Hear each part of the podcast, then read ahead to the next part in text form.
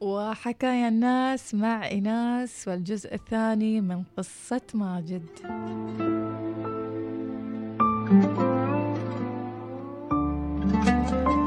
يكمل ماجد قصته ويقول وصلنا مطرح.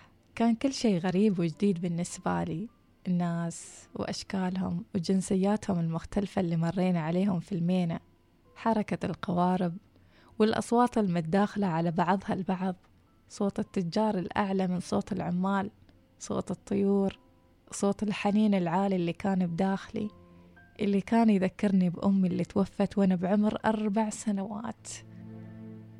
عمر صغير ما مداني أعيش في كنفها وحضنها وأمانها.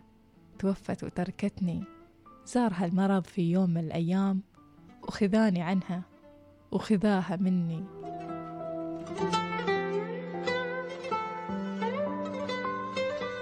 كان في دين أبوي حيلة إنه يسوي شي لها من الفقر اللي كنا نعيشه هناك. رحمة الله عليها. ومع كل خطوة كنت أمشيها في رصيف الميناء. كنت أحس إني خفيف. ما أحس بريولي. ما يشن غير الخوف والحزن والشوق اللي ياخذني لأخواني وخواتي اللي تركناهم هناك في مكران. فأبوي اختارني من بينهم كلهم. إني أكون معاه في هالتجربة الجديدة. فأنا أصغرهم. وآخرهم. مثل ما خبرتكم كان عمري في هذاك الوقت خمس سنوات وكم شهر.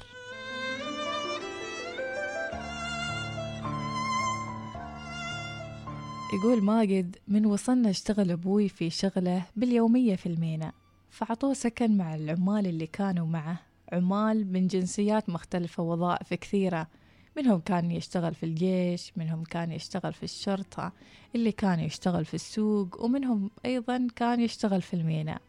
كان سكن ما في غير العزابية كان أبوي يطلع الصبح ويرجع المساء. أما أنا فكنت أودعه بكل خوف وأترقب رجعته بلهفة. طبعا استمر أبوي في هالشغلة خمسة أيام من بعد ما وصلنا للمينا ففي اليوم الخامس صار اللي يا ريته لو ما صار. يقول كان أبوي طالع لعمله أما أنا بقيت بين غرباء ما رحموا طفولتي ولا غربتي ولا وضعي. حاول أحد العمال إنه يتحرش فيني في غياب والدي كنت أقاومه وأبكي بكل صوتي. أبكي على الإنسانية اللي ماتت من قلبه أبكي على حال اللي يرثاله أبكي على موقف صعب بالنسبة لعمري الصغير وضعي الحزين وكل اللي أعز عليهم ما كانوا موجودين فيه. ما كان مني غير أني أتصرف بذكاء بهربي وغضبي وصراخي اللي خلاه يبتعد عني. يقول ماجد إحنا نتكلم عن هذا الموقف اللي صار في السبعينيات فما بالك مواقف كثيرة تصير لليوم لأطفال الصغار معظم ضحاياها انغدرت من أقرب الناس لهم. وخلقنا ربنا بفطرتنا السليمة فطرتنا السوية فطرة كرمنا الله بها عن الحيوانات. نرفق بها على الصغير نعطف على المسكين نرحم الضعيف نساعد المحروم بلا مقابل وانتهاك لجسده. فلو كان أحد يسمعني الحين وشاف نفسه شطح عن فطرته السليمة والنقية المليانة خير وبركة يستغفر ويرجع ويتوب لربه. إن الله تواب رحيم.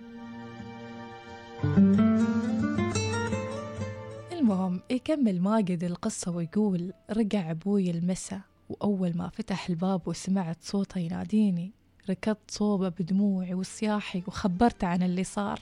فقال من اللي ضرك؟ خبرني. أشرت على أحد العمال هناك. كان أبو ماجد عصبي طبعا. شاف من الحياة المر. فما كانت فارقة مع أي شيء. فما بالك لو حد ضر لولده آخر عنقوده ودفوت قلبه في غربته. انطلق طبعا أبو ماجد صوب العامل وطاح في ضرب لين قال بس وبعدها قال لماجد يلا خلع ما بنجلس هني ولا لحظة. كل شيء إلا أذاك. كل شيء إلا أنت يا ماجد. الله يحرسك ويحميك.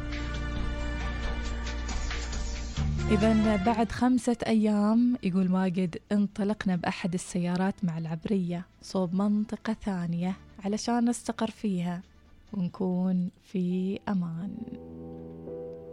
يا ترى وين راحوا؟ وين عاش ماجد وأبوه؟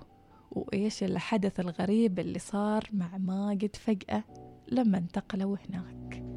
إن شاء الله هذا كله بنعرفه في الجزء الثالث. وقصة ماجد. رحلت وانت لا صدري غياب وما قدرت ألقاك. ويحرقني حنين الانتظار وغيبة ظلالك تركت الناس علقت العيون بزاوية شباك. وكل ما مرني برد الليالي